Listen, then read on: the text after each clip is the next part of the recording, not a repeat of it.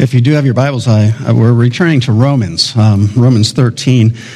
Well, given that um, we've got a small event taking place on Tuesday, um, I, I, thought it would be timely to speak about uh, what the Bible has to say about government. So we have national elections. Um, I, I, believe many of you probably voted already. Um, many more will vote um, this coming Tuesday. And so it just seems to be an appropriate time, maybe a teachable moment, um, just to look at one of these key scriptural passages that talk about um, uh, the government, um, the biblical perspective uh, concerning it, and our relationship towards it. Um, so that's where we, we're, we're going. And as we talk about these things and, and as we think about an election that's uh, uh, approaching, um, we, this is a, a, reminder from last week's uh, sermon theme God is sovereign. he is, um, uh, he's working all things for good, right? Um, including elections. And so our trust has to be in Him, regardless of what the outcome will be. And we can trust that God is good. Would you stand then for the reading of the Word of God? Romans 13, 1 through 7. Let every person be subject to the governing authorities, for there's no authority except from God, and those that exist have been instituted by God. Therefore, whoever resists the authorities resists what God has appointed and those who resist will incur judgment. For rulers are not a terror to good conduct, but to bad. Would you have no fear of the one who is in authority? Then do what is good, and you will receive his approval, for he is God's servant for your good. But if you do wrong, be afraid, for he does not bear the sword in vain, for he is the servant of God an avenger who carries out God's wrath on the wrongdoer.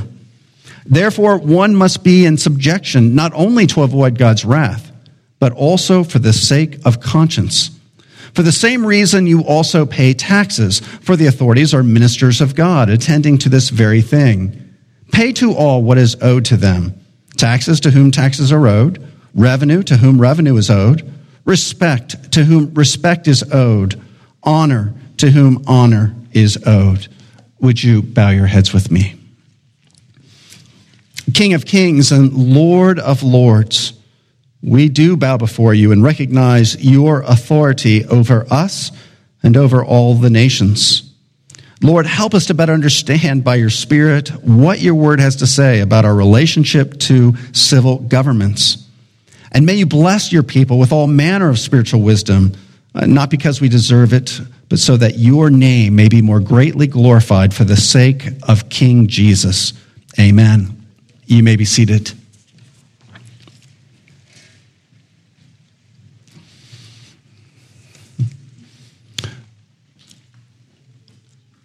So, where I want to start with is the foundations. Um, as we think about government, as we think really about all, um, uh, well, uh, biblical institutions that, have been instituted uh, by God.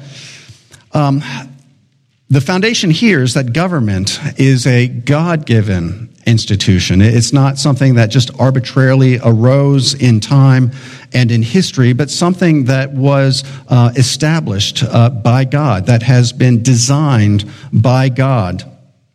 And we can um, reason that if it is from God, the state, um, I'm thinking, I'll use terms like the state, government, civil authorities, magistrate, all really synonymously referring to our governing authorities. But when the governing authorities are operating within their God given boundaries, Government is a gift. Christians are to see government as a gift and a blessing, and a blessing from God. And just like a healthy church or a healthy family, when government is operating with good and wise leadership, it is a blessing to its people. So, as Christians, we can say right from the, the, the get go, we are not anarchists. Okay, we, we um, believe in the rightful place of government and governing authorities. there are three primary institutions. And so this is just a, a way to kind of orient our mind to how the uh, Bible approaches um, uh, kind of these building blocks of society. And within society, these three great building blocks that we see from the very beginning in Genesis going onward. And these three primary institutions are the family. This is the basic building block, okay, uh, for all other institutions. So there's the family. Second, there is the, the people of God. We, in the New Testament period, we refer to that as the church. And then third, there is this third great institution established by God, and that is the state or the government. Now, that's not to say that there aren't lots and lots of other institutions. That is, these organized um, uh, uh, pl- uh, groups of people who organize themselves in order to accomplish certain goals that you could not accomplish as individuals. Okay? So we, we are natural. We create businesses and we create educational institutions and so forth for the good of the community. But these are the three key um, institutions the family, the church, and the state. Each institution of these three have their particular roles and purposes that are specific to each institution. Okay, so not only does God create these different institutions, but He assigns to them certain roles, certain responsibilities um, uh, that are in some way specific to a particular institution. For instance, it is the primary duty of the family to raise and educate children, and if they're believers, to do so in the training and instruction of the Lord. That's interesting, isn't it? It's not really the church's job to, to uh, train and educate children, and nor is it really the, the uh, primary role of the government or the state. This is something the Lord has given to uh, parents. Now, they can delegate that, of course, but, but that's where the, the responsibility lies. Why? Because they care the most. So there's a wisdom to why God has um, assigned these particular roles and responsibilities. It is the duty of the church to provide and guard for corporate worship of Almighty God, of the triune God, and to be diligent in proclaiming the good news of Jesus Christ so that the nations around the world are discipled, so that they're discipled through the teachings uh, of Christ and through baptism. Now, of course, you can see this is a very specific role that's given to the church.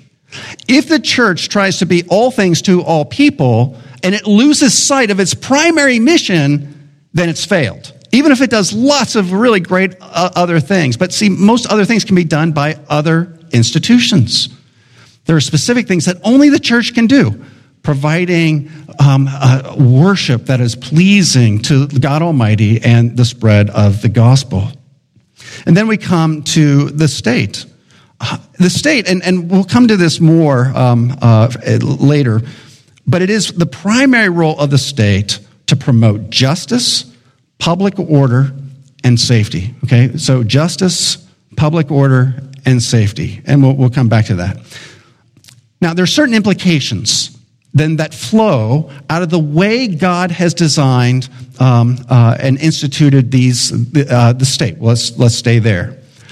And one of the, the very first things that we can conclude that on the basis that this is a God established institution is that the government is not a law unto itself. Okay? Um, the government uh, also is limited and bounded by the laws that govern our land. So uh, there was a book written by Samuel Rutherford, you know, a few centuries ago, um, called Lex Rex. Well, what that means is the law is king. Well, what would be the reverse? The king is the law, you know, that the, the, the, government becomes a law unto itself. That is, you know, because they're in power, they can just choose whatever they want to do and nobody can stop them and they have that right. Well, the Bible says no, that's not the way it works um, all people, including um, the king, including the magistrate, the president of the United States, are bound by the laws uh, that govern uh, the nation. We are all alike under law, including the king. We should also um, recognize um, not only is that, that, that, they're under the law, but second, this also means that um, as Christians, we should understand that there is a proper um, sense that government should be limited. Okay? There, there's a sense that the Bible points to the reality of the best kind of government is a limited government. Now, this works in two directions. Number one, it's just because of the way God's designed it. If God has um, given the families, for instance, the primary role of, of determining the education for their children, well, this means that the government really um, should, you know, they can provide some basic uh, means of education and make sure the poorest of the poor can seek education, but it's not their primary job. They do not care about children the way parents care about their children. They should be limited then. This means that the government cannot just be all things. The government cannot determine the leadership of churches even if they don't like the leadership of churches and they don't like what the preachers are preaching. That is not within their jurisdiction. What the Bible is saying, based on the fact that God has established these institutions with specific roles and responsibilities, that means each institution has to learn to stay in their lane. We all got to stay in our lane. Now, that's not to say there isn't overlap, because we do, you know, going back to the education piece, we have Sunday school classes for all ages. But we see that as um, uh, coming underneath and supporting the families and doing so, of course, always recognizing the primary disciplers and educators are the parents. Um, there's overlap in these things, to be sure. All, all you know, government, families, um, churches, we all should be concerned about the poor and the needs of the poor. So we, we recognize their overlap, but we also recognize there are limits um, to what each institution can do. Okay. And then there's a second reason why Christians believe in limited government. And this is a theological truth. As you're moving through the Old Testament and you see what happens when these kings uh, accumulate more and more power to themselves, it's not um, just by chance, for instance, that in Daniel chapter 7, when it's envisioning these four kingdoms first the Babylonian kingdom, and then the, the Medes and the Persians, and then the Greeks, and then the Romans um, it pictures and symbolizes each of these kingdoms with beasts. Why? Because governments naturally, they naturally develop messiah complexes. They naturally think they can do more than they can actually do, that they have the power to change hearts, uh, and, and, and that they have the power to, in a sense, bring heaven to earth. And when they develop this kind of Messiah complex, it's a God complex, they become beastly in order to achieve um, objectives that are not properly uh, belonging to them. Okay? When they begin to try to re engineer society in a certain direction um, uh, because they have a certain vision of what things should look like, they be- can easily become beastly. And where, when these governments become beastly, here's what happens they, they begin to view themselves as a law unto themselves, and then they go after the people who are telling them, you can't do that. and historically, at least in the West, that's been Christians trying to tell them, going all the way back to the New Testament period, you know, we're, we're not going to bow to Caesar. Caesar is not Lord. Jesus is Lord. And as long as we continue with that basic confession, we're telling the, the government and the kings and the presidents they cannot do whatever they want to do. And the result of this always um, through history leads to uh, various degrees of uh, first restrictions on religious liberties uh, and then just frankly persecution. That's where this goes. And so, for th- these reasons, we do have a biblical foundation for seeking those who would uh, maintain limited government. And now, with all that said, um, we just come to Paul's main exhortation for believers. He starts with this right away. Um, this, is, this is where he begins. Let every person be subject to the governing authorities. Now, what is he saying? We must ordinarily obey our governing authorities. That's pretty simple, straightforward. Um, and, and again, the fa- why? Well, he, he gives us the foundation because government has its origins in God, because government was established by God, because he appoints um, our leaders by his sovereign providence. Um, we must ordinarily be subject to these governing authorities. There is a sense that as Paul works out his argument that by placing ourselves under governmental authority, we're actually placing ourselves properly under God's authority. We're, we're showing actually our honor and obedience to the Lord. And it's also, when we do so um, for Christian convictions, we're recognizing that ultimately we're not in the hands of a president or, you know, uh, the Supreme Court justices or, or, or whoever it is, the governor. Um, ultimately, our fate and destiny is in the hand of God. From Genesis onward, we see that God has established uh, government and governing authorities. Um, and, and, so, therefore, to rebel against these governments um, is to rebel against God. It, it also means um, what he's warning as he works through this, and just begin in verse 3 here.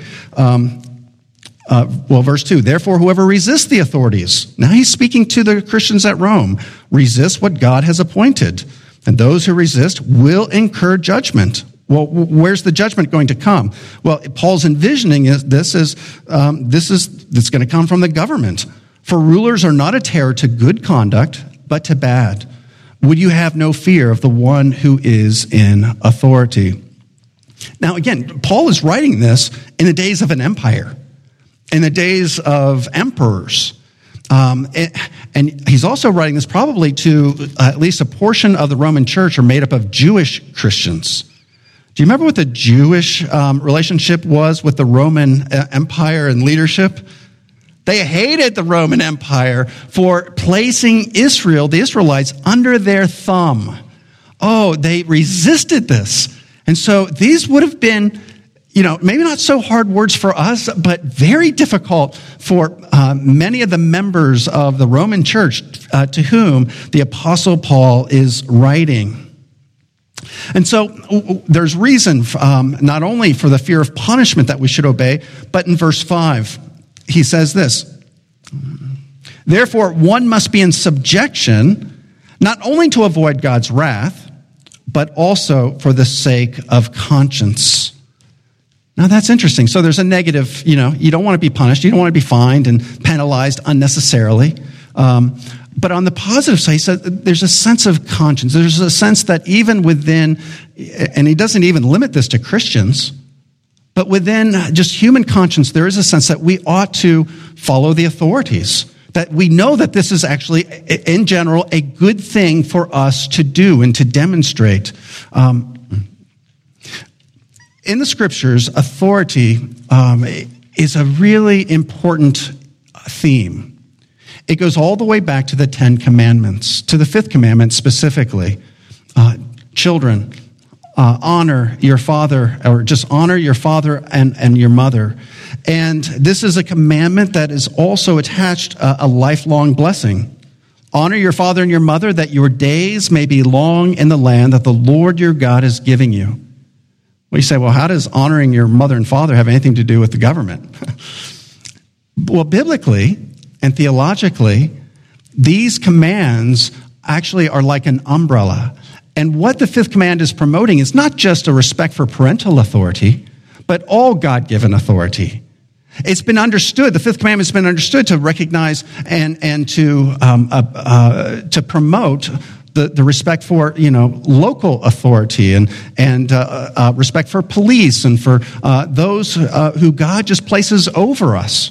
To recognize that biblically speaking, authority is a really powerful principle.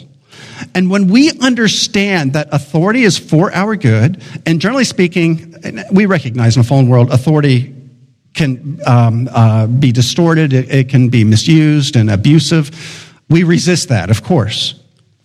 But in healthy situations, even when we disagree with the authorities, we're called to submit ourselves to them because this is a powerful way in which God governs the world and how he governs human societies. And his goal is for human flourishing. And not, and so important is this that he tells us within the, the family system that for children who sometimes vehemently disagree with their parents, that if you nevertheless submit to their authority, this will lead to lifelong blessing. Don't miss that. So critical is this theme and principle of authority that God says if you will submit yourselves to God given authority, this will lead to blessing. Okay? And so, for this reason, from conscience, we are to um, respect the authorities. In Romans 13, verses 6 and 7, he continues For the same reason, you also pay taxes. Ouch. For the authorities are ministers of God. He's stressing this. Even the Roman pagan emperor is a minister of God, attending to this very thing. Pay to all what is owed to them. Taxes to whom taxes are owed. Revenue, revenue to whom revenue is owed, and so forth. Now, okay, so this is where um, uh, we, we, we do recognize this is one of the ways we can show our respect for authority, not cheating our taxes, paying what's owed. Now, with that said, is when we go to vote, we do have a, a, choice and often about the degree and level of those taxes. And it's, it's interesting in the Old Testament, when the people come to the prophet Samuel and they say, We want a king. We want to be the other nations who are powerful and strong. They have kings. We want a king. And Samuel says, he goes to the Lord, and the Lord tells him, They're not rejecting you, Samuel. They're actually rejecting me as their king. But you go and tell them. And as he goes, you tell, warn them, I will give them what they want. But if they get what they want, one of the warnings he gives to them is that the king will tax them 10% of all their increase. Wow, to have a 10% flat tax yeah, I was just looking it up, and um, did you know you have to work at the? And this was, I think, 2019. Um, the average person had to work until April 16 to pay for all of their federal, state, local taxes. So tax freedom day, the first day where what you, you earned would actually, you would keep was April 16th last year. Okay. Which works out to something like 28% um, uh, of all our income goes to some form of tax. Now, obviously, for some it's going to be higher, for others it's going to be lower, but that is the, the average. 10% in the Old Testament was viewed as tyranny. Okay. You do with that what you will. Now, with that being said, um, ordinarily we are required to render obedience to the governing authorities. There are occasions when Christians must resist the magistrate. Uh, one, uh, probably the key passage is Acts um, chapter 5, verse 27 through 29. And this is where the authorities in Jerusalem came to the apostles, to Peter as their spokesman, and said, You must cease proclaiming uh, the good news in the name of this crucified man, Jesus. Okay? You must cease and desist from all of your uh, free speech, from your pro- uh, public proclamation in the name of Jesus. Now, this is their response. This is Peter.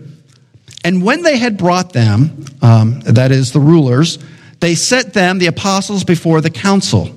And the high priest questioned them, saying, We strictly charged you not to teach in this name. Yet here you have filled Jerusalem with your teaching and you intend to bring this man's blood upon us.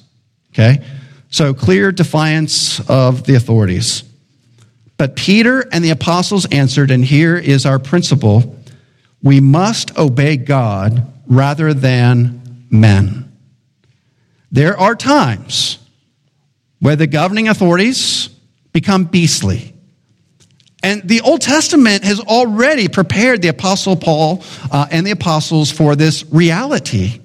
Think Daniel living in a beastly government where, whether it's Nebuchadnezzar or, or some other king, couldn't help but take upon themselves these kind of divine pretensions, these godlike pretensions, so that if you don't bow down to that statue, Meshach, Shadrach, and Abednego, you will be cast into the fiery furnace.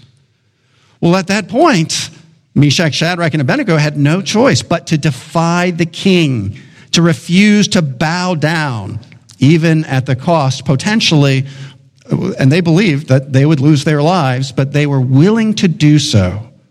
And for the same reason, Daniel, when told not to pray to anyone else other than the king, well, what did he do? Three times a day, right in front of his window, very publicly, he's bowing down and praying to the Lord um, three times a day, violating the great um, Persian edict. As a result, he's thrown into the lion's den where God once again redeems and he saves his people. But there are occasions um, where we may be called to resist the governing authorities because what's happening is they are overstepping their boundaries. They are, in a certain sense, they're, they're defying um, the design by which God has um, established communities and established these, fe- these spheres. Now, uh, this is the, the, very line of reasoning that has led John MacArthur and Grace Community Church in Pasadena, California, to defy the government's order. Uh, so the government said that, um, uh, that the, the churches no longer can meet um, of a certain size. Now, the reason why the church has resisted this, and they've continued to meet, and now it's being, um, uh, it, it's being prosecuted in the uh, legal system, is because part of the reasoning for this was the governor has allowed for other groups, protesters, for instance, to gather. And the governor has um, categorized those events as essential and the reason why he can um, prohibit churches from meeting is because they have come under the, the category of non essential or unessential gatherings. And so, for this reason, John, Pastor MacArthur and other churches uh, uh, in California are resisting the authorities in this matter. Samuel Rutherford, um, again, in his book Lex Rex, he gives us, I think, some help about thinking about what this might look like. Rutherford argued that when conditions warranted it, individuals could resist and might even have the duty to resist the state officials in three ways. First, by protest.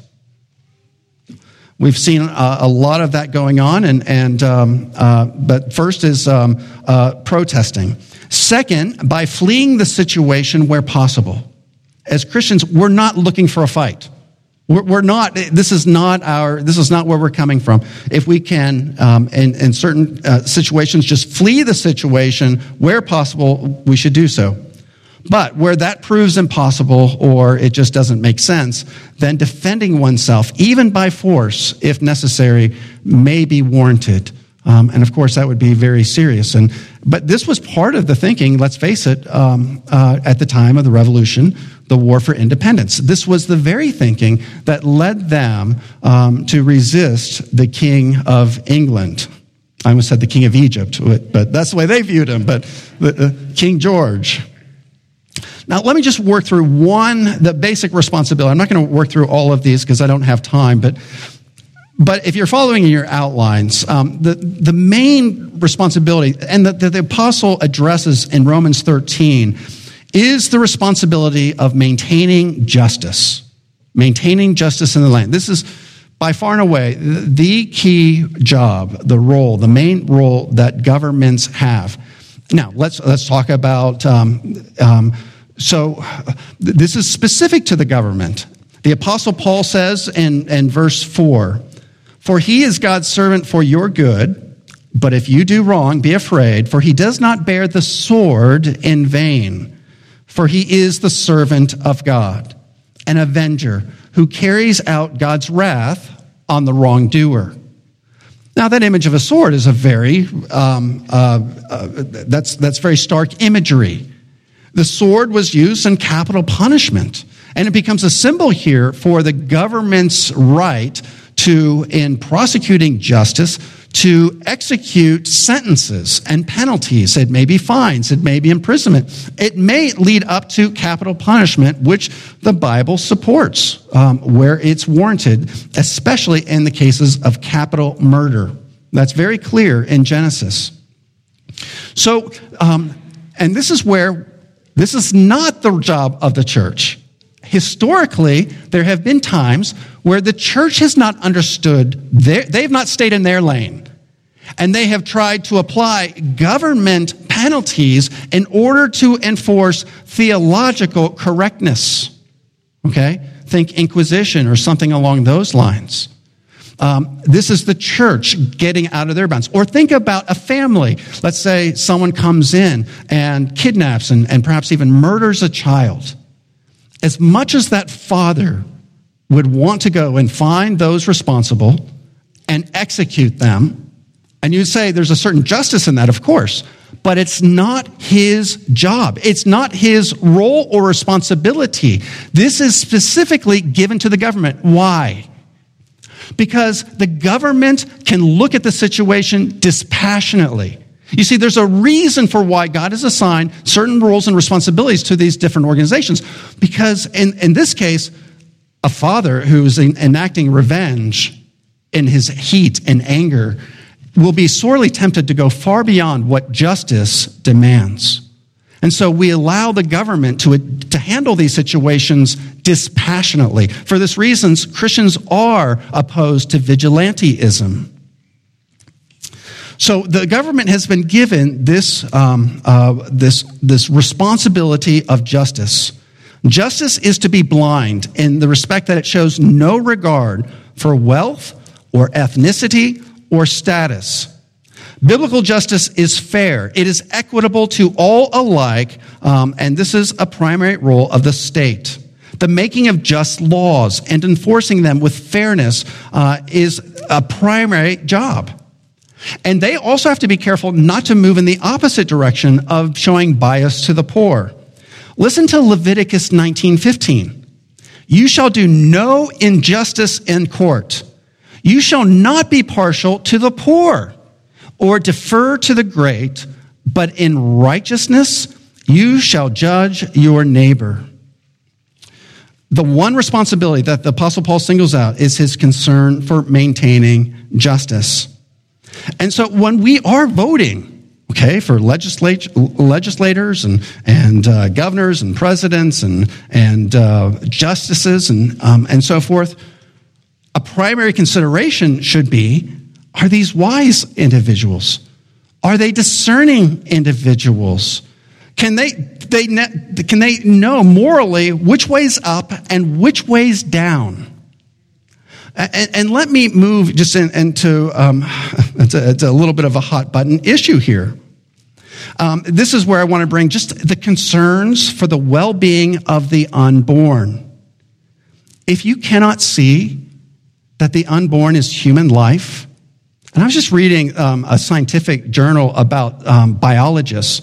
95% of them, most of whom were not politically conservative at all, um, said that yes, from the moment of conception on, um, the unborn is human life. What else could it be, of course? Okay, what else could it be? It is human life.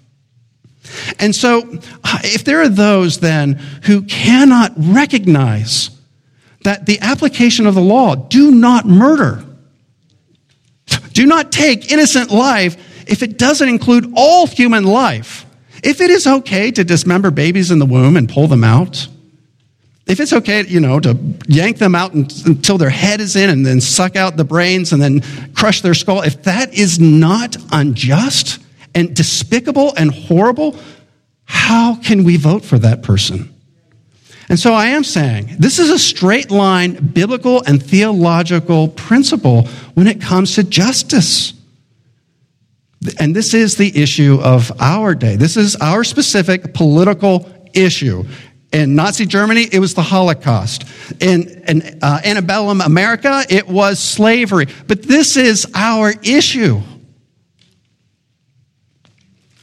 And abortion is not like other issues like racism or fair labor laws or climate change. Uh, those are really about quality of life. But here we are literally talking life or death. In 2017, uh, just a couple stats 862,000 abortions. That comes out to about 2,362 abortions per day. Okay? So, all that to say, as you vote, we need to vote for those who will, in fact, uh, be able to discern and maintain justice. Well, especially in the coming days, we should really be praying um, and, and probably fasting too. Um, just really praying and fasting in these last few days of the election um, for, for God to have mercy and for God to put in place individuals who are both competent and wise and who understand um, uh, the, the, these principles concerning government and the importance of real justice. Well, let's pray.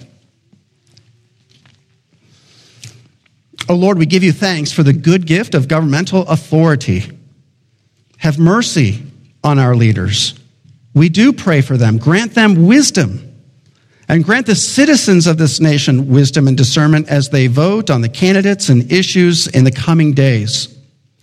We know that you are enthroned on high, that you are in control of all things, and in this we do take comfort. And as you've granted us redemption, we ask for your protection. In the coming weeks, direct our minds by your strong presence and watch over our path with your guiding love. And may all of our actions be noble for the sake of the name of King Jesus. Amen.